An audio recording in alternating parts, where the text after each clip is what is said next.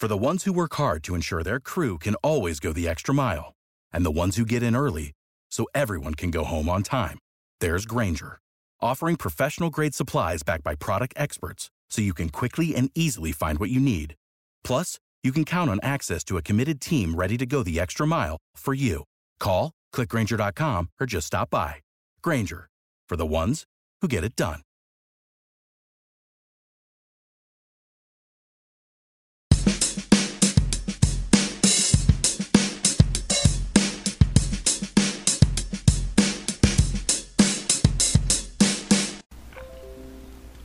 Good evening, everybody, and welcome to Jaybird Watching. We are back after a little bit of an extended stay.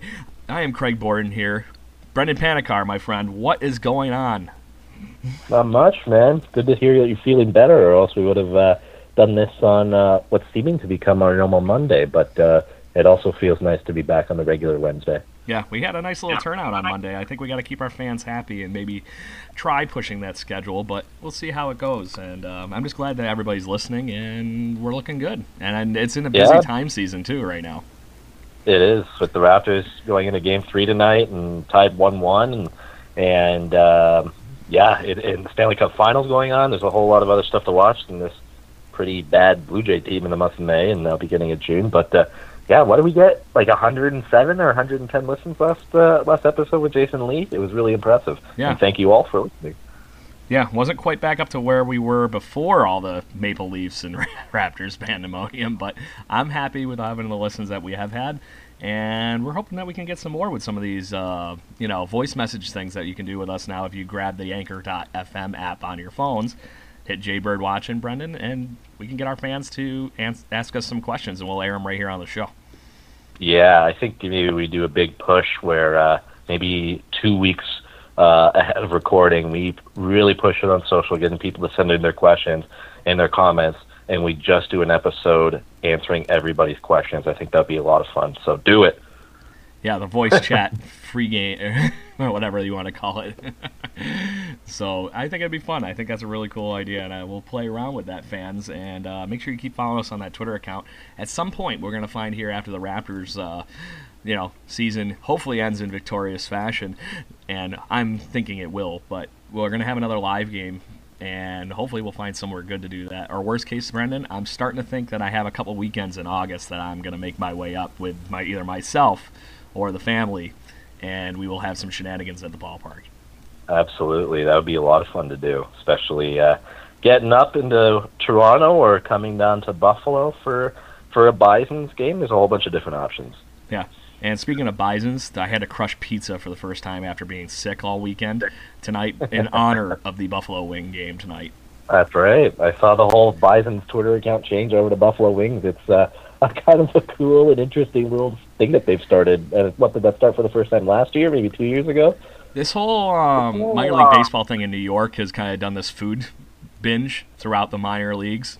Um, the Buffalo Bisons turning into the Buffalo Wings. The Rochester Red Wings do the garbage plates because that's the signature food here in Rochester, New York. And for the drunken jerks like we are, I guess, um, if you are not aware where the garbage plate is, the best holy trinity of food you can have at you know the crack of dawn while you're still drunk. Hot, hot dogs or a hamburger over macaroni uh, salad and um, home fries. It is Oh. delicious. yeah, that, that doesn't sound like a garbage plate. That sounds like heaven. it looks like a garbage plate, but that's why it's called. it is so much better than it looks.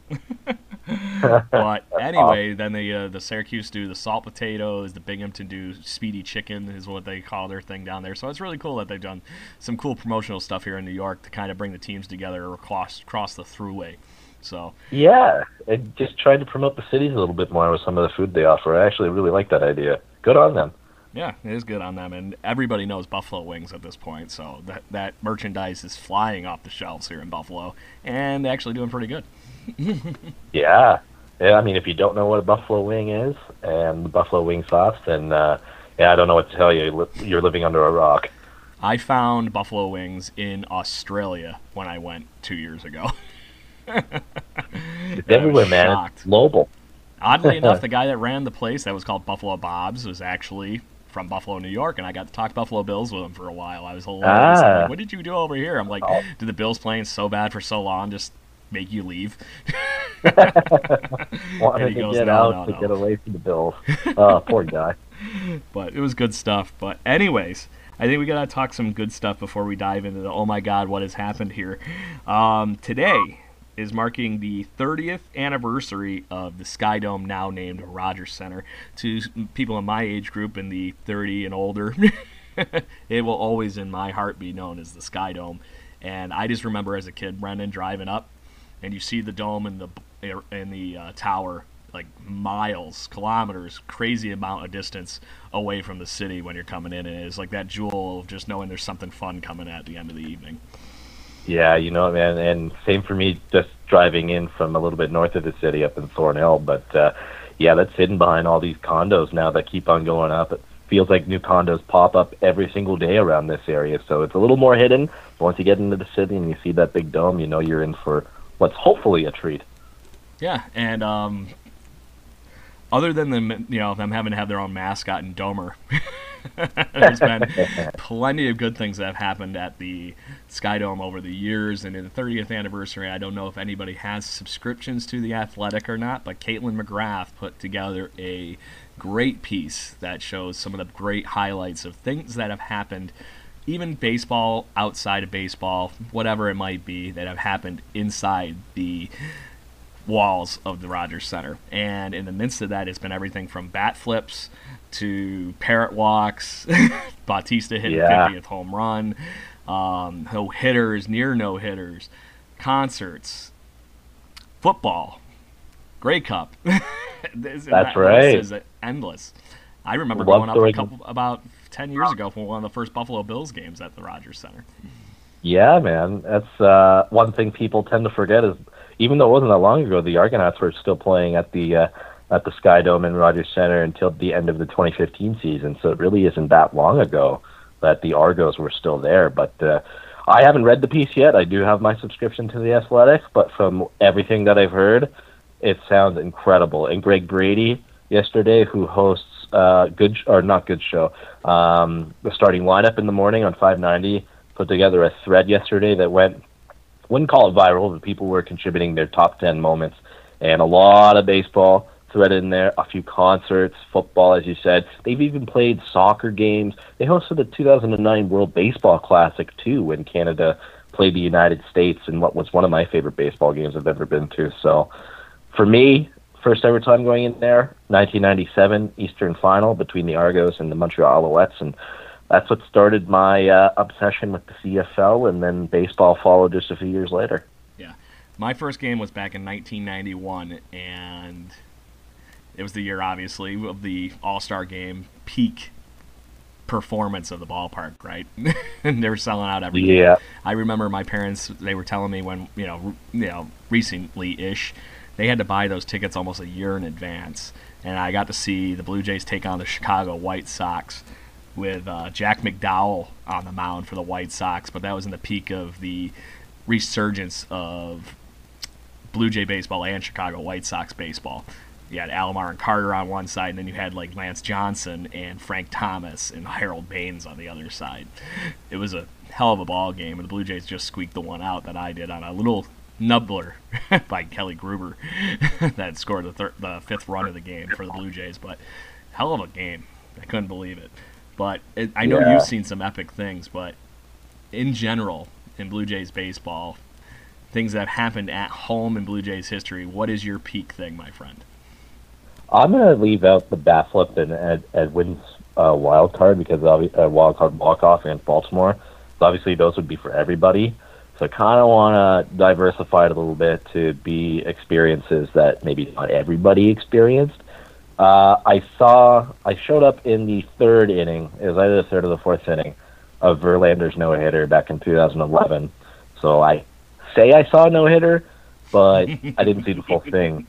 So la- luckily last year, funny enough, this guy's pitching tonight for the Yankees, James Paxton. I was at his no hitter last year against Seattle. So I guess I've kind of seen two no hitters, one full one from beginning to end. Um, I saw Dustin McGowan's almost no hitter. It was a one hitter uh, against Colorado, I believe. Back I was at that game too. I didn't even know that. Yeah, it's crazy. I was, in the it- 500 level in the left field, like right where the foul pole is. I Yeah, I was me and my friend is a Colorado Rockies fan. Drove up for the day. Oh, that was, that game was so great. Sunday afternoon, really warm outside. School was almost done. I think I was in grade eight, maybe grade seven at the time, so it was getting close to the beginning of summer. But yeah, that was uh, a game I won't forget. It was probably one of my favorite games I've ever been to. But uh, I will say probably my top non-Blue Jays uh, one is that 2009 World Baseball Classic game between Canada and the United States. Jake Peavy, I believe, started for um, the United States, and Mike Johnson, some pitcher who I don't even know if he had a cup of coffee in the big leagues. I think he was pitching for an independent ball in Edmonton at some point. Uh, I don't even know where he is from, but he started that game and somehow only gave up four runs over I think three or four innings and kept Canada in it. So yeah, I remember that. And Joey, I remember that was that kind game of now Joey you Votto. mentioned that. That was an epic game. Yeah, Joey Votto's coming out party. He had a great game. and He homered uh, off Peavy early in the game. They ended up losing six five, but man, that would have been something if Canada won that because the first World Baseball Classic when Canada beat the U.S. was like wow. That's uh, sign can- Canadian baseball is not all that bad. No, and it's um, I if anything that's gone on in the the, the major league draft debate last few days, you're only seeing that talent floor go higher and higher and higher. But we'll get to that in a, just a moment. I want to call out a couple fun things from uh, the article I was alluding to a moment ago that are not baseball events. Did you know the highest grossing event at the Rogers Center slash, you know, Skydome is actually been WrestleMania twice. What? oh, get out of here! Sixty-seven thousand six hundred and seventy-eight fans to see the first WrestleMania that was in Toronto in the Ultimate Warrior slash Hulk Hogan era. And according to Kaitlyn McGrath, the second one had sixty-eight thousand two hundred and thirty-seven fans in the ballpark. Wow, that's uh, quite Slightly something. nuts. Yeah, just slightly. So, one of the other funny things that I thought was on here, apparently J.K. Rowling was reading freaking Harry Potter books to a bajillion freaking screaming Harry Potter fans in the Rogers Center in 2000. That I didn't know either. That is actually really, really I don't cool. know where the hell she pulled that one from. right? Like, did she go on tour across North America and just go to all these stadiums to read Harry Potter? It's actually pretty cool. I love Harry Potter, but still, seems a little weird. yeah, it's something you wouldn't think would be a for a you know 50,000 seat venue. so, but just to give the tip of the iceberg for what's going on in that article, I don't want to tease too much. But then the most recent history, we were actually seeing the guy that did it on the mound tonight against the Toronto Blue Jays, and that is the James Paxton no hitter from last May. yeah, that game was uh, kind of shitty to be at from the fact they got no hit, but also that was the first game, or, or sorry, that morning. The Blue Jays found out that Roberto Osuna was uh, arrested for alleged domestic violence and domestic assault, which I'm sure that was actually the case. I say alleged because it was never actually proven. But uh, just the mood in the ballpark was just, you could tell it was just like kind of in, in shock that they found out Osuna, that happened to Roberto Osuna. And I'm assuming it was his girlfriend or, or uh, maybe his baby mama, but still, it was. Uh, it was uh yeah it was uh cool to see no hitter but at the same time it wasn't the greatest to be there given the circumstances Still the first Canadian to throw a no hitter. Pretty cool, and he did it in Canada. yeah absolutely it's uh it was quite poetic Yeah, And no offense to him or anything, but I'm glad that as of this game being started tonight, that he is not repeating that.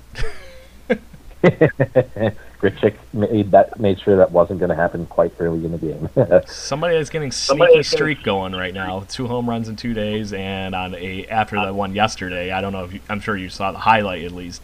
The Angel Martinez fun that is going. or- yeah or Angel Hernandez. I saw I, I I was at the game yesterday and I, I I was out in the flight deck so I didn't see how bad it actually was. It wasn't until after the game when I got home and was falling asleep, just going through Twitter, saying, what a crap call that was. So, I mean, thank you, Angel Hernandez, that helped the Jays win, but uh, yeah, that uh, was quite bad. But as far as Angel Hernandez go, that is nothing new to Blue Jays fans for all the random tosses and missed strike calls and terrible things over the years and playoff eliminations. it's just what else could go wrong? But now it's I just think it's hilarious. It's getting blown even more out of proportion just because the Yankees are the ones bitching and not us as Toronto Blue Jays. For a change. For a change. Exactly. So I'm just gonna say you are you earned it, Yankee fans. I'm sorry. It's been a long time coming. If this is the first time you are just realizing that this guy probably shouldn't be umpiring baseball games anymore. And he's not even on the crew tonight. They were thinking maybe he got suspended for how bad that call was, but they were saying on the broadcast that he's actually replacing uh, in an emergency role an umpire in the New York Mets series. So he's actually doing the Mets game tonight, which part of me thinks that's complete BS just to get him away from all the players and how bad that was. But uh, you never know. Maybe it's actually true. If they were doing that, they wouldn't have not. They wouldn't have sent him to New York. right? you send him anywhere else in Major League Baseball. You don't turn around and send him to the town that's literally pissed at him at the moment. well, at least Worst vacation the, uh, ever. yeah, at least he's in the stadium where uh, where the uh, other team wouldn't hate him. So yeah, they're probably cheering him on. yeah, absolutely. Try to screw over the Yankees. Yeah, good deal. So, seeing we're on the topic of tonight's um, information, anyways, I know you have uh, keen uh, wanting to talk about this, but in the before we how did we get here moment stuff that we're going to get to, Teoscar Hernandez is starting in center field tonight after being called. Yeah, yeah, man. I I don't understand why. Like, if that was the case, there's people pointing out on Twitter, and I fully agree with them. If you are putting Teoscar in center, and he's going to be there for the next little while why did you lock up Randall Grichuk and pay him all that money for the next few years? Because you figured he'd be your center fielder. Maybe they're just giving people test runs out there. Yeah, Jonathan Davis playing a lot of center and Grichuk back and right. Grichuk hasn't looked terrible, but he tends to misread line drives in center field, and he's already said he feels more comfortable in right. But I don't know. It's weird. I really don't understand what they're trying to accomplish, but I don't know. Teoscar looked a little bit better, at least offensively, in Buffalo, and uh, got off to a good start tonight. So we'll see how it happens, but uh, doesn't make a whole lot of sense to me. Yeah, the atypical things for Teoscar Hernandez line in Buffalo did not change. The strikeouts were still enormous compared to his walks. 21 of them to be precise in 19 games. Uh, but he did um, find his offense as far as around those strikeouts. He was actually being a productive member of the team. So, like I said, 19 games, drove in 11 runs, uh, also scored 11 runs while hitting a triple and five home runs. So, the bat looks like it's resurged a little bit. So, hopefully, the other things kind of continue to evolve in a young player that we still seem to forget that he is a young player. But I agree, the center field thing just seems like the biggest curveball on the planet. And the only possible explanation I can come from yes, center field is one of the hardest positions in Major League Baseball to play, but compared to right and left field, the ball is typically coming straight at you or slicing in a downward fashion, not uh, to the right or to the left which is you can see a big contributor in some of those things from Teoscar Hernandez over the uh, you know his tenure in right and left field. Those ones yeah, he tends no, to kick anyway. Yeah, and those ones always gave him trouble. The ones that were just slicing away from him, he never seemed to judge where it was going and where it was bouncing. So I could that definitely could have some merit to it. It's just. Uh, I would like to know a little bit more of the organization's thought process, especially when you locked up Grichuk got rid of Pillar, even though Pillar was likely going to be gone anyways. And I guess maybe they're giving Teoscar a run in center for the next little while until maybe Anthony Alford, who's quite hot in Buffalo the last few weeks, uh, gets up here and takes over in center. They're just maybe trying to figure out who's going to be there uh, to start in 2020. But uh, yeah, it's a little odd to me. Yeah, and to put that into perspective with the Alford comment, he is batting 300 over his last 10 games and has ro- risen his uh, batting average from t- even 200 basically over those 10 games to 216 going into tonight. So he's definitely been doing a lot better at the plate. Strikeouts are still a little suspect, but they are definitely down compared to where he's been in the 60 strikeouts through 47 games. the ratio is a lot better over the last 10 games than it was earlier on in the season. Yeah, I, I think we all know that that kind of stuff is exactly what you're going to see from Teoscar Hernandez throughout his whole major league career. It sucks because for a little while there, it was looking like he could be a cornerstone in the outfield. I mean, there were the naysayers because of the strikeouts and the ability to not really walk, but in his was 75 at bats, 253, an OBP 313, five homers, 11 dingers or 11 RBI. Would not be surprised if when he is up here for good for a full season that that ends up being right around uh, his contribution level, 250, low OBP, and he can t- contribute with like 20 to 30 dingers in a good year. So that's uh, I don't think he's going to turn into the guy everybody ho- was hoping he would be.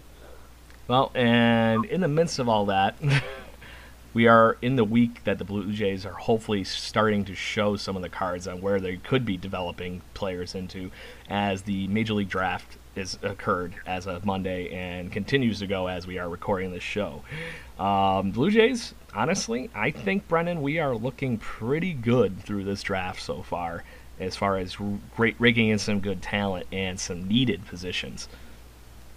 Yeah, absolutely. And that was uh, actually a killer segue, by the way. I know, that right? Was, that was, that was one of our better ones. Gone. Yeah, absolutely. That was one of our better ones. It was really good, but uh, I couldn't agree with you more. I think a lot of people are quite happy with the way the draft has gone so far. I mean, I, I, I was talking about this last night with my buddies who I was at the game at with, and for the most part, you see teams, and the Blue Jays have stuck to this, is you draft middle infielders who can play short – you draft catchers and you draft pitchers and you can draft and you draft center fielders, which for the most part is exactly what they've done. Because if you're a middle infielder, there's a good chance you could probably play second base, maybe third, or even go over to first. Or there's a chance that you can play in the outfield because you're athletic enough. So build from the middle of the diamond, catcher, second and short, and in center, and then you can fill out your roster the rest of the way through there, and then obviously take as many pitchers as you possibly can. But man, they uh, they went full out with uh, the top two pitchers they took in the draft, and Alec Manoah and Kendall Williams.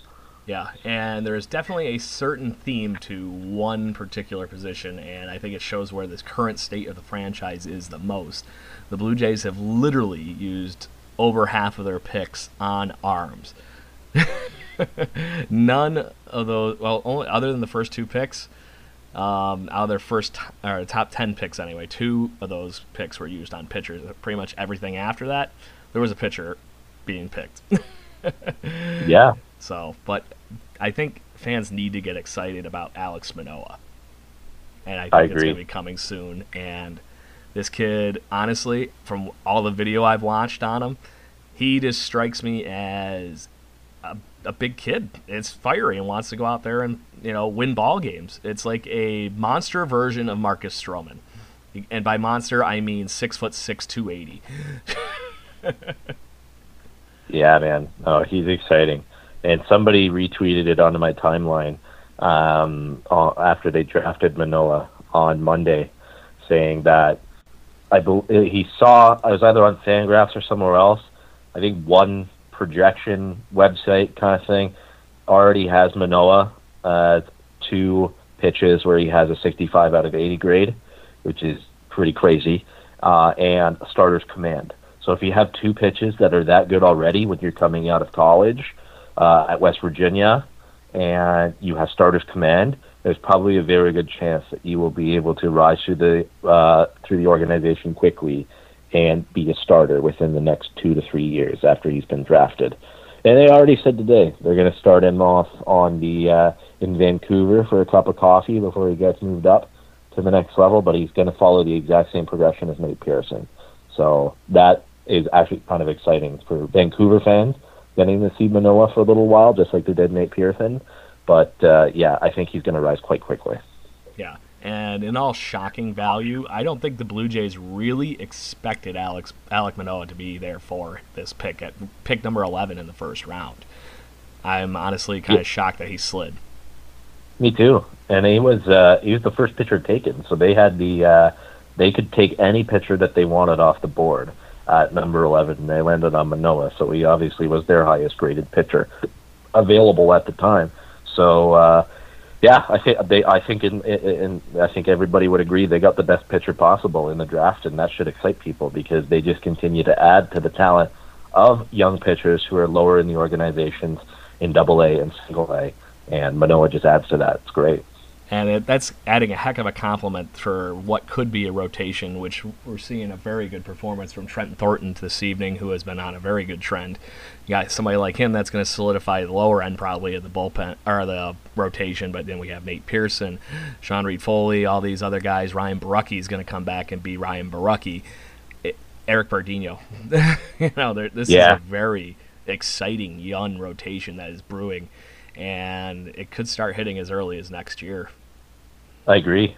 And you know what? That makes a trade of Sanchez, even though he has next to no trade value right now because of his ongoing finger issues, but a trade of Stroman a little easier to swallow. This is a write off, man. I mean, we all know that. And I think we're going to dive into that in a bit. But uh, you got to maximize the the tradable assets you have, and Stroman is one of the two or maybe three legitimate trade assets that they have.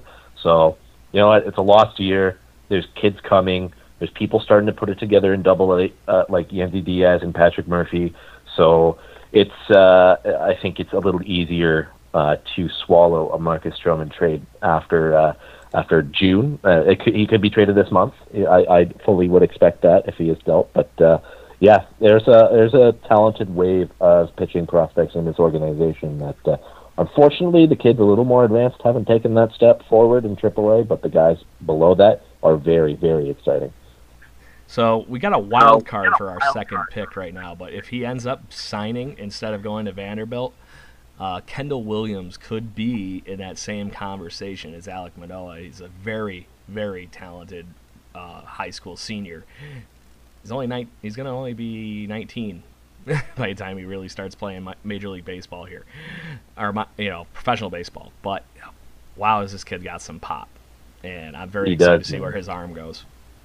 Me too. He's tall. He's six six, just like Manoah. Manoah's big at six six, two sixty, but this guy's six six, two oh five.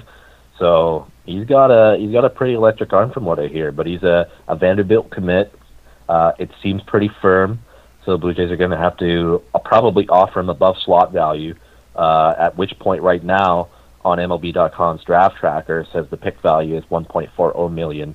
My guess is they're going to have to go above that, maybe into closer to two million, uh, to maybe convince Williams to not go to Vanderbilt and come into the organization. But uh, yeah, if they are able to sign him, then they just added two really, really good pitchers into the organization. I think his commitment to Vanderbilt scared teams from taking him. And we saw last year with Adam Kloffenstein, who was uh, a commit. I can't remember where he was committed to, but uh, Kloffenstein ended up starting with the Blue Jays as well. And if teams weren't so scared of Kloffenstein's commitment last year, the Blue Jays probably wouldn't get him. So they, the front office, I applaud them for it. They are not scared to take risks on guys who they think they can sign. Uh, and if they do, they just added some great talent to the organization. Yeah, and for a guy that really hasn't committed either way, other than you know doing the signing stuff with Vandy, um, Kendall Williams tweeted out something a little interesting right after his pick, and I'll, I quote: "Beyond blessed to be given the opportunity to play for such a great organization, ready to get to work." That's a little different leading than the quote unquote 50 50 that it made it sound like.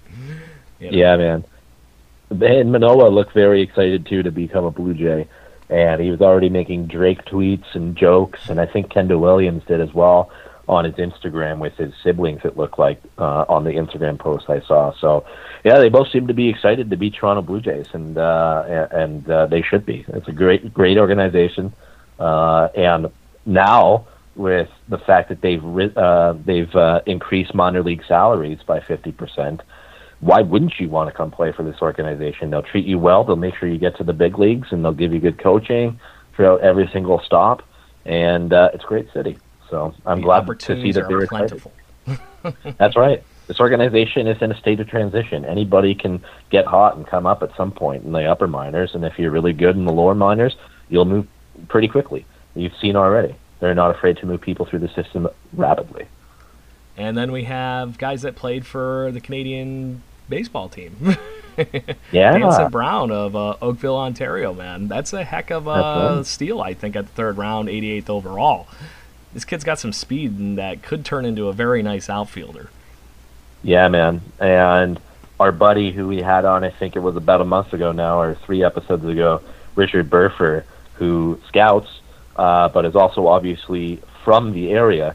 I believe he was telling me after they drafted him that he played with Dasan Brown and um, has seen him play, has scouted him, and says that hey, his speed is legit. It's one of the, he's one of the fastest guys who was drafted uh, in this draft. Uh, but he has a bat that could come, and if it does, he could be he could rise through the system quite quickly as well. I know he's just coming out of high school, so he'll have a little bit of a ways to go. But if that bat develops, then Richard was saying you can look at a Jonathan Davis type who can actually hit a little bit more at the major league level. And if that's the case, fourth outfielder at the worst. If not, you can be an elite defender in center and bring that element of speed the Blue Jays really haven't had forever. Yeah, and if he does fill out, he's going to have some pop that'll play really nice to those gaps in the Rogers Center.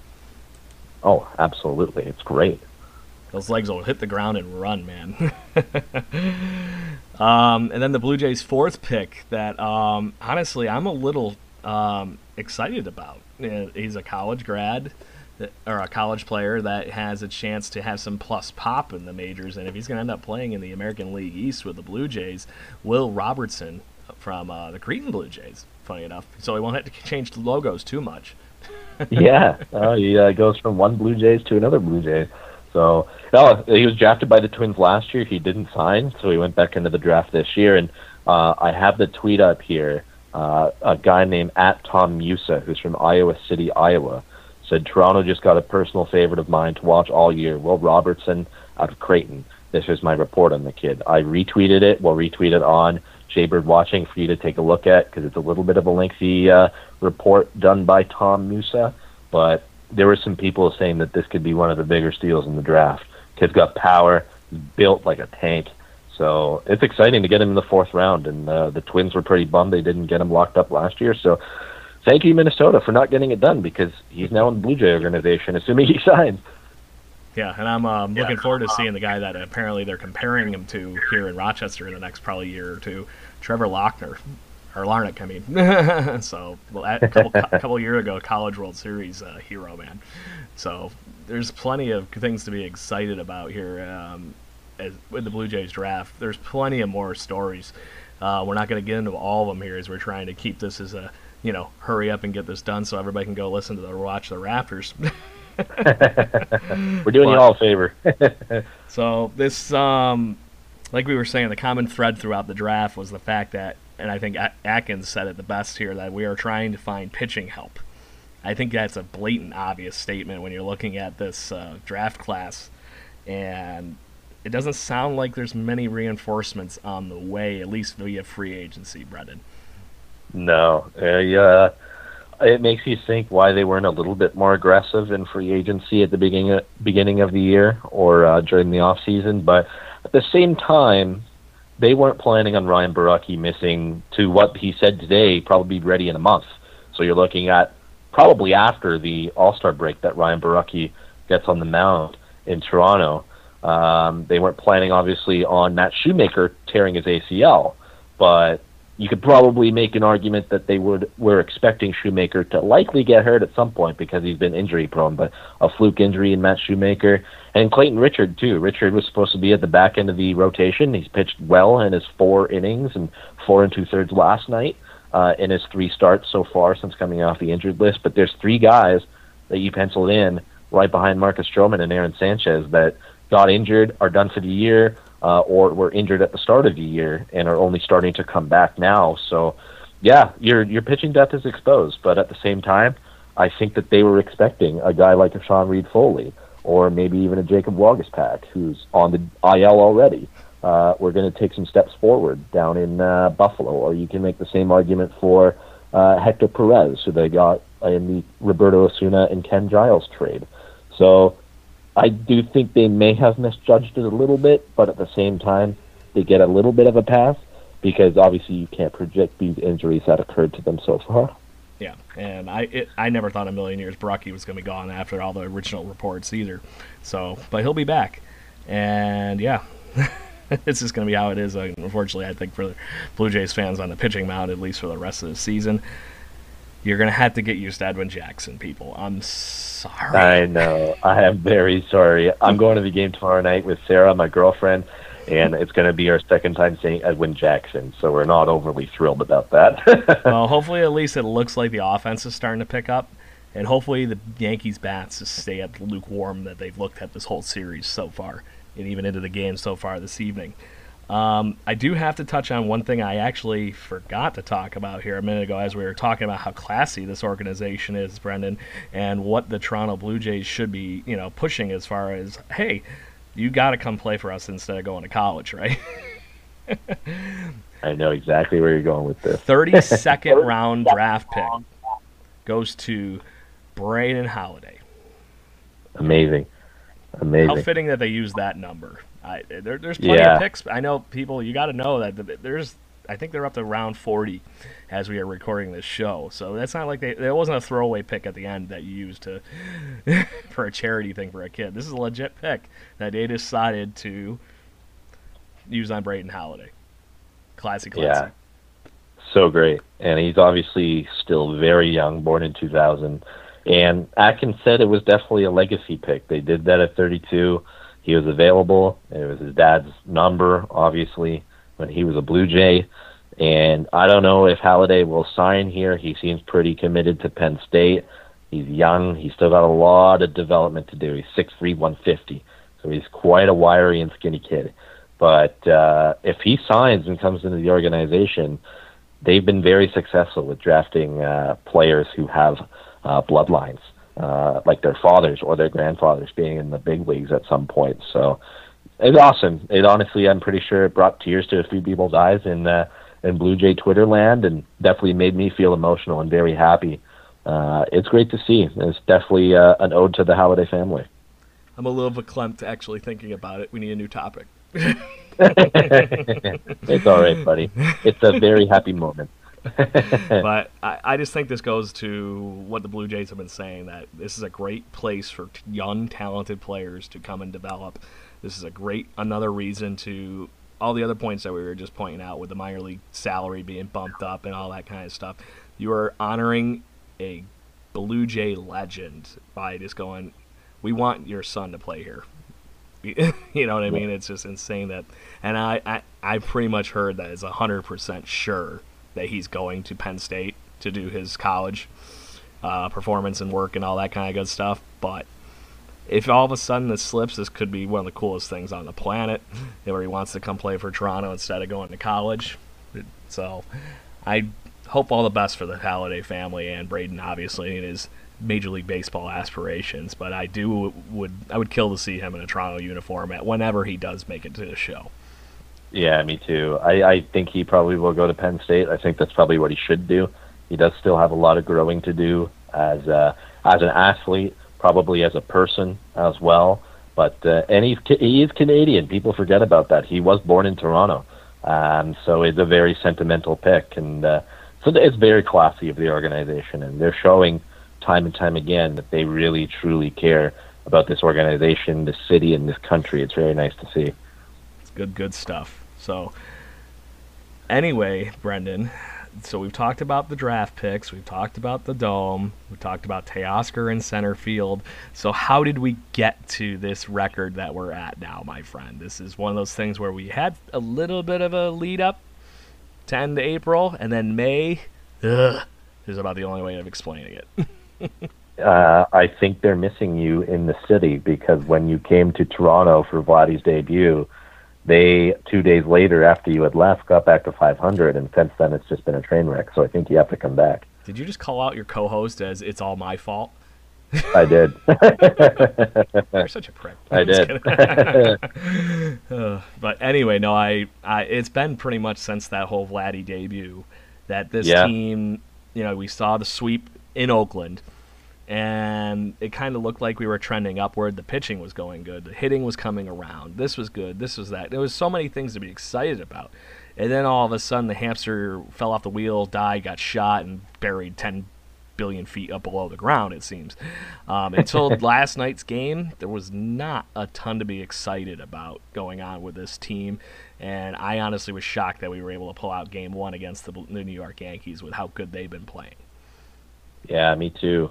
You know what? I think the big thing that really started to derail them was the Shoemaker injury. I think people would agree the rotation was pitching so well at the beginning of the year. Shoemaker was unreal to start the season. And even if he was healthy, even if he could have been a trade candidate as well, but he was a feel good story, battled his way back from injuries with the Angels, got to the big leagues, and was just dominating at the beginning of the year. And he was throwing so well in that start where he tore his ACL. That for me is where the wind was kind of knocked out of the sails a little bit, but uh, it was temporarily put back in with all the Vladdy hype. And he's gotten a whole lot better, obviously, since his first few weeks here. And there's reason to be excited about Vlad but the rest of the team it just hasn't. Other than guys like Eric Sogard and Justin Smoak, nobody else since then has done a whole lot of anything. So when you're not getting good pitching and you can't hit, you're going to see this kind of a record. yeah. So j- just to clarify, you're completely not pointing the finger at any one person, any management, or anything here. This is a complete team effort in losing. yeah, I, I, I think so. I, I do believe that uh, what Ross Atkins said today in his uh, media availability, they didn't think they'd be in this spot. I, I don't think you or I thought they'd be as bad as they've been. I don't think we thought they were going to be overly good, maybe in a season where people were around their projections. They could uh, be around a 500 team. So I give them a slight pass there. I didn't think Teoscar would be this bad. I didn't think Lourdes Gurriel Jr. would have gone back down to Buffalo uh, and be basically turned into a full time outfielder. Um, Freddie Galvis looked that bad in outfield actually. No, I'll give him that. He's looked quite comfortable out there, and if that's the case, and he can play decent uh, or just not be a liability at short and second base, I think you've seen the role Lourdes Gurriel is going to have, primarily in the outfield, but in a pinch he can play short and second. And then I think you can pencil Cavan Biggio in for some right field and some second base, maybe some third base. So you're going to have a lot of versatility with those two guys. But uh, the injuries to the rotation and just guys just not performing like how you probably would have thought.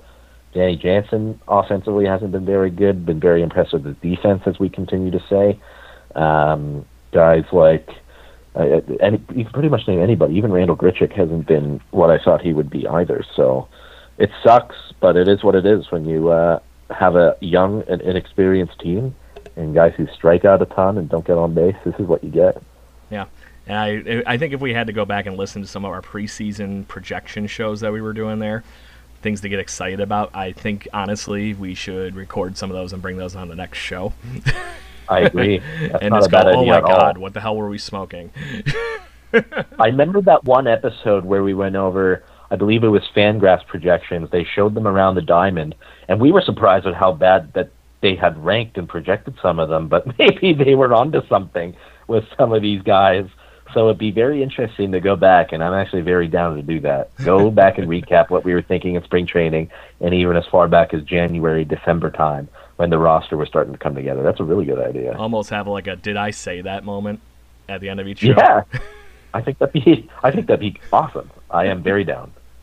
Um, I'll have to make sure I get you all the recordings, so you can flip through them.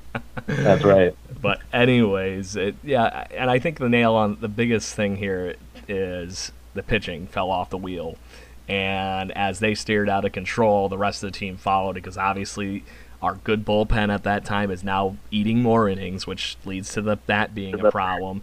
And it's just a spiral effect. This team has unfortunately had inconsistency all across the board since a couple of injuries, and it hasn't really solidified into anything. The only thing you really can do in this whole lineup, roster for that matter, is pencil in that you're going to have Marcus Stroman pitch every fifth day, and Justin Smoak is going to play a solid first base. Everything else, yeah, kind of, yeah.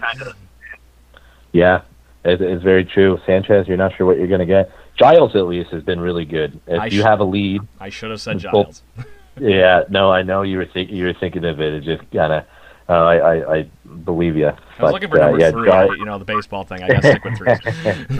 yeah, Oh, it's probably all the beer that we usually drink. Just tends to lead to some uh, to a little bit of memory loss. I do it I believe the the family motto is "No brains, no headache." Yeah, yeah, exactly. That's exactly right. But yeah, now Giles and Stroman and Smoak have probably been the three most consistent. You know what you're going to get from them, and honestly, those three are maybe not as much Smoak, but Giles and Stroman probably won't be on this team much longer. Wouldn't be surprised this uh, they start getting traded, and some of these assets start getting traded as early as a few weeks from now. To Especially when you hear you. that the Cubs are like ready to just write a blank check for Craig Kimbrel. I that Yep. that boggles my mind at all. I'm like, he can't be ready to go right now, and the Cubs are in the middle of a pennant race. You would think they would rather go for somebody like Ken Giles, and Yeah, trade a few assets and get somebody that's at least playing baseball that's actually performing really well. Now, here's the thing that I think we should ask uh, uh, whenever we get another guest on, whether it's Richard or uh, Corsair or whoever, and this could be a debate for an entire episode or a large amount of it. So we won't get into it today. Maybe tease it for the upcoming times before the trades really start to happen.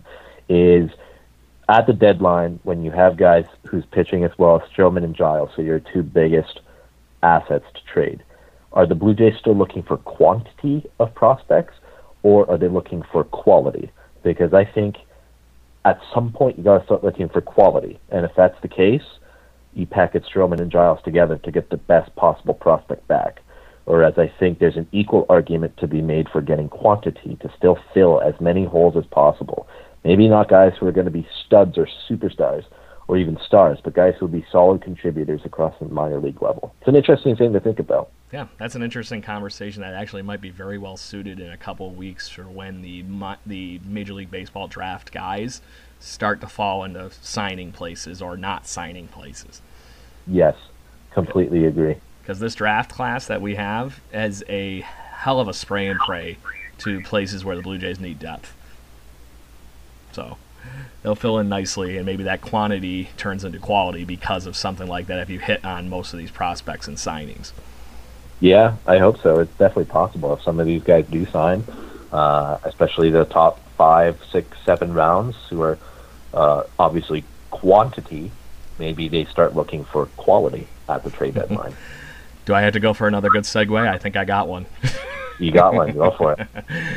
Speaking of quality, Griffin Conine has rejoined the Blue Jays organization after his 50 day uh, suspension for illegal substances. Still is sticking to the story, obviously, and I don't think it's anything that anybody should be digging into that he doesn't know what he took or whatever. But either way, he's did his time. Here he is. He's back. Seven games of the Lansing lug nuts, Brendan. Quality barely sums it up. Yeah, uh, that's true. more like a elite level production for uh, Lansing League. And Where, uh, single A. Yeah, 462, 500 OBP, 1192 slugging percentage, four homers, nine RBI. He's been unreal. Every one of his nine hits is a extra base hit, Brendan. Four home runs, like you said, but he's also got two doubles, or, or three three doubles and two triples. Yeah, Insane. He's been uh, he's been on fire, and it's great to see because he could start moving up quickly through the organization. 'Cause he, he's still young; he's 21, born in '97. But uh, for a team that's in desperate need of an outfielder to start stepping up and progressing throughout the minor league system, this is a welcome surprise. Or I don't even know if I'd call it a surprise. Griffin Conine always projected as a good bat, but uh, yeah, this is fun to watch. Yeah. And after the apparently, and his bat was completely fine at the 10:40 a.m. day on school day in Lansing today. His fourth home run and went a mere two for three. Yeah, fantastic. It's great So- that he got to show the kids, sh- uh, give the kids a show. The son of Jeff Conine the Barbarian. uh, one of my favorite nicknames in all Major League Baseball lore. Um, he is looking like nothing short of a monster and plays in a position of very, very big need for the Toronto Blue Jays as a corner outfielder. This is going to be something that could come on very, very quick, and they're going to just keep very quickly, I think, throwing challenges at Griffin Conine. Yeah, absolutely, and as they should, especially if you get off to this hot of a start, you got to develop. And you got to get him through the organization as quickly as possible, especially when you're thin in the outfield. But wouldn't surprise me if he gets himself up to double A in a few weeks if he stays this hot because he is a little bit older. Uh, but at the same time, uh, yeah, I, I do think that we could see him up in double A before long. Yeah, I'm glad that our buddy Jesse Goldberg Strassler is getting the pleasure of watching him bat in the three hole in the last seven days because everything I've heard from anybody in Vancouver is Griffin Conine bat legit. so I just hope is I've literally heard zero about how well he is in the outfield, but if a guy's hitting like this and even just destroying baseballs at a pace like he is, this is a guy that's going to find a place to play in a Major League Baseball lineup. And this is the kind of fire we that would look hella good right now in what our lineup is starting to look like in the next following years. So, uh, you know it, man. Hopefully, we can pencil him in with uh, with Vlad and Bo and uh, and Cavan Biggio as the uh, the kids with bloodlines who can still play in the uh, in the uh, big leagues and be that next core of uh, of solid Toronto Blue Jays there has got to be a cool nickname for what this team is turning into with this bloodline stuff. And I don't want to just hear bloodlines. I know uh, Ryan DeFrancesco was talking about it on Twitter today and what to do with the abbreviations. And I'm like, there's nothing, there's nothing fun with the like Whamco idea or something like that. No, no vowels. It's all C's. There, there, there's a test for uh, people. Send us a voice message on what you want to call the next wave of these sons of former major leaguers. That would be a lot of fun to hear your opinions and your nicknames for these set of kids. Yeah, it's not like in calling the four fathers or something. It's like four sons of fathers. so, um, and that's like way too stupid and obvious or whatever. It doesn't make any some sense. How many drinks have I had? oh, you're getting all ready for the Raptor game. Yeah. That's what you're doing. There it is. Game on. so, uh, to, to wrap it up, Brendan, um, I wanted to start doing this every week, and I think we've done it a couple of times, and I think it's just a fun way to wrap up the week and check ourselves every week. We didn't do it last week, so I got nothing to check up with, and we'll do this with our guests too. Who do you think is going to be the pick to click for the Blue Jays in the next following week? Pick one. Uh, that's a good one because it's uh, kind of tough to pick anybody at this point. That's why this um, is going to be fun and insulting every week. Yeah, no, exactly. And I want to pick a pitcher because I think I've taken an offensive player every single week so far that we've done it. So depending right now, on I think we're even at two two basically because we've each gotten I, a guy that's done well. I think so. I think so. Because the first I, you know week what? we did it, I think you you picked Vladdy, which that was the week I think he won the AL Player of the Week.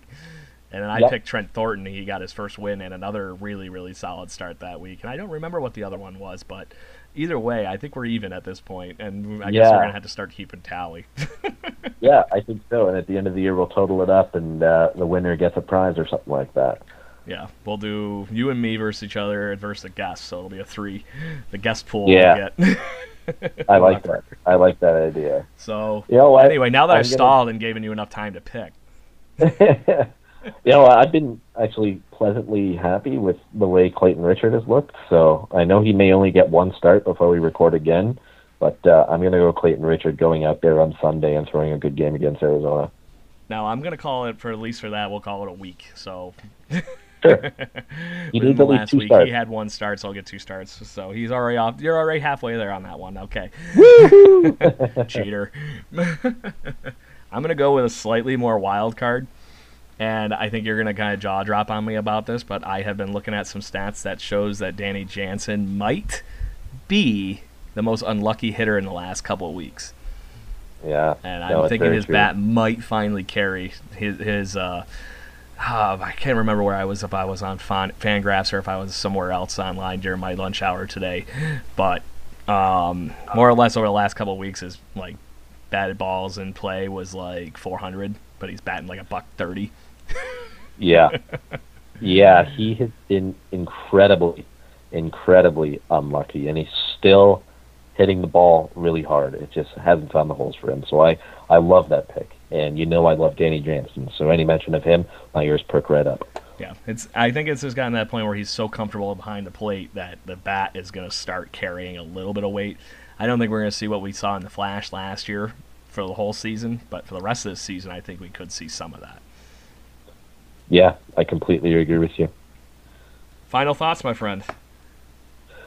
Honestly, I just want to see them be somewhat competent until we record next week. They're going to have a few tough assignments coming up with Arizona in town. I believe for all fans who want to go see the Diamondbacks, I'm going on Saturday, but I really wanted Greinke to be pitching Saturday. I believe he's going Friday against Marcus Stroman. So if you're free, you go show up for Greinke and Stroman and leave in time to watch the Raptor game at nine o'clock. You could probably see the majority of their start. But uh, and they also probably I think they face Robbie Ray, who strikes out a ton of batters on Sunday. Just look competent, score a few runs. Maybe the pitching can get on a little bit of a roll, and you can maybe see the kind of a week that they had when they were in Minnesota in, in Oakland when they just looked really, really good for a little while. So I don't know. I actually think they end up winning tonight, maybe they actually have a winning homestand. So I'm going to call that. I'm going to call the next time we record, we'll be talking about a winning homestand. Shock and awe, man. right? if not, they will find you drunk on the flight deck. Uh, yes. I didn't say in, I said on. yes. I'm going tomorrow night too, so probably not tomorrow night, but on Saturday when I'm there with uh, a few people. Yeah, if they are not playing well, and we have this voice recording to look back on, then yeah, you'll find me a little hammered. All right, so I have my final thought, and I'm just gonna say Happy Ferris Bueller's Day Off Day. so can he? He can. He can. He can. He swing better. so good times had by all, and yeah, Brendan, it's been fun as always. Yeah, this has been a good show, and once again, I can't say enough for everybody who listened to our last show. I think it was one of our more popular ones we've ever done. So thank you. Listen, subscribe, rate, and send us a voice message. We appreciate all the listens and the support. Yeah, hit us up. We're here to talk, and we actually would love to have somebody on the show. So please hit us up on those voice messages. Things go well, maybe we'll send out an invite in your general direction, and we'll see what happens. It's good times. Absolutely. I don't want to have to keep on offering up free beer to you, uh, to you people who keep on always wanting to take advantage of me, but I may have to do it again. There's only so much whoring we can do out on our own here. yeah, and then we start looking desperate, and nobody's going to want to listen. No funds. Um, but until next week, Brendan, uh, here's hoping that Vladdy Jr. gets to play in the home run derby and the Blue Jays win some ball games. Yes, sir. That would be lovely. So, Blue Jays fans, thank you very much for listening to the Jaybird Watching Podcast. I am Craig Borden, Brendan Panikar here with you as always. And do not forget to hit those subscribe buttons on iTunes, Google Play, wherever you get your podcasting pleasures. And we will be back, back next week. Until then, let's go Blue Jays. Let's go Blue Jays.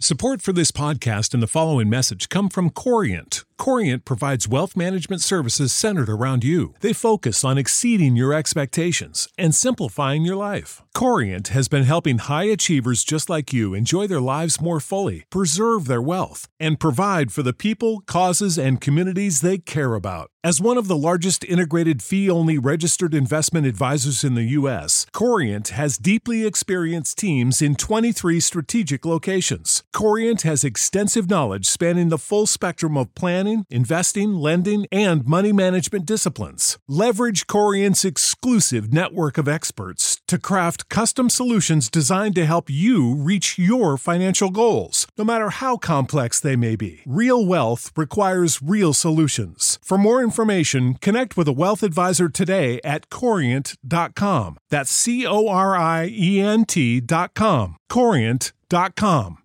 Save big money at Menards. Let the fresh air in and keep the bugs out with replacement screen for your doors and windows from ADFORS. It's easy to install, durable against the elements, and comes in a variety of types to suit your needs. Repair your screens today with a roll of replacement screen on sale through May 5th. And check out more great deals happening now in our weekly flyer on menards.com. Save